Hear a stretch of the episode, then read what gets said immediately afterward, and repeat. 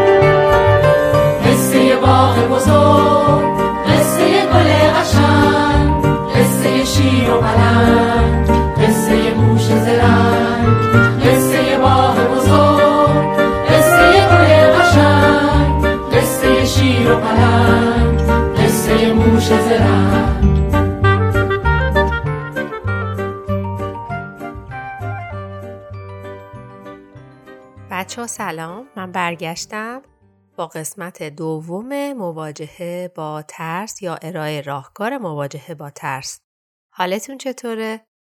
قسمت اول و تمرین قسمت دوم رو انجام دادین؟ خیلی هم عالی خیلی هم خوشحالم که شما با ما همراهین بچه ها گفتیم که اولین راهکار تو قسمت قبل برای مقابله با ترسای شما اینه که موضوع رو خندهدار و جالب کنید تو ذهنتون.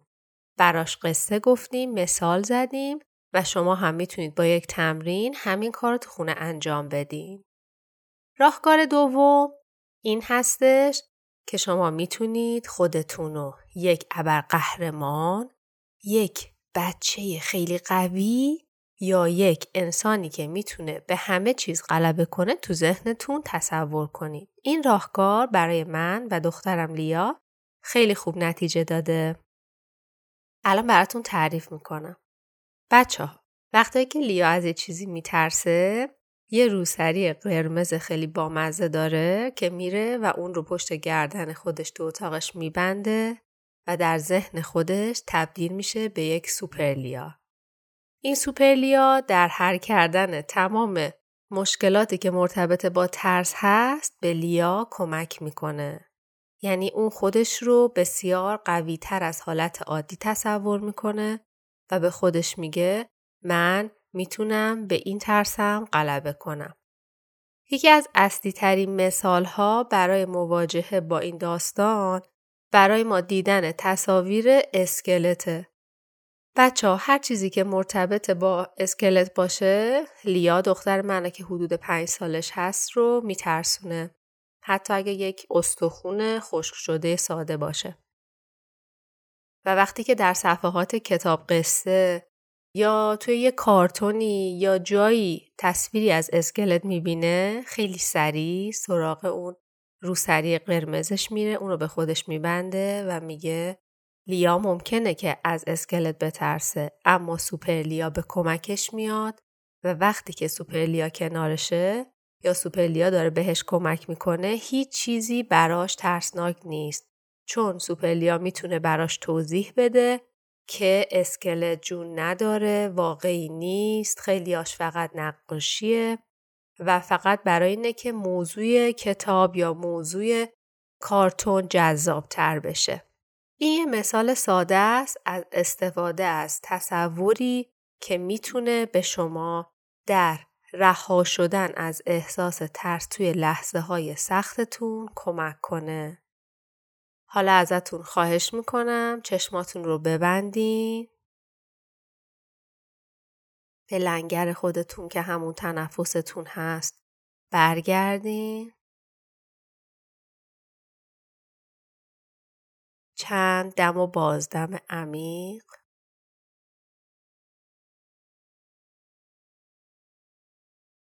عالیه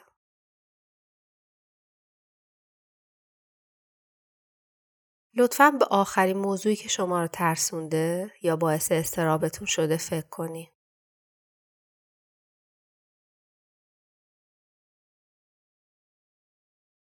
اگر شما از این بچه شیطونه با مزه که هستید خیلی خیلی قوی تر بودید ابر قهرمان خودتون بودین آیا باز هم این موضوع به نظرتون ترسناک می اومد؟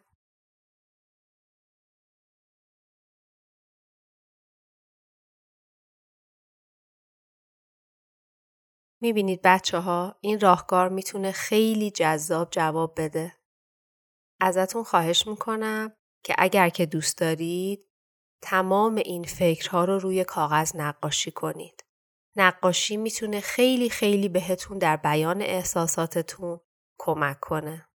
هم ذهنتون رو خالی می‌کنه هم نگاه کردن به اون تصویر در درک بهتر مسئله بهتون کمک می‌کنه و هم در قسمت بعدی که در میون گذاشتن مسائلتون و ترسهاتون با بزرگترها، دوستان، مربیان و همراهانتون هست می‌تونه بهتون کمک کنه تا تصویر بهتری از اون چیزی که حس می‌کنین رو به بقیه نشون بدید. مرسی از اینکه با من همراه بودید تا قسمت بعدی خدا نگهدار.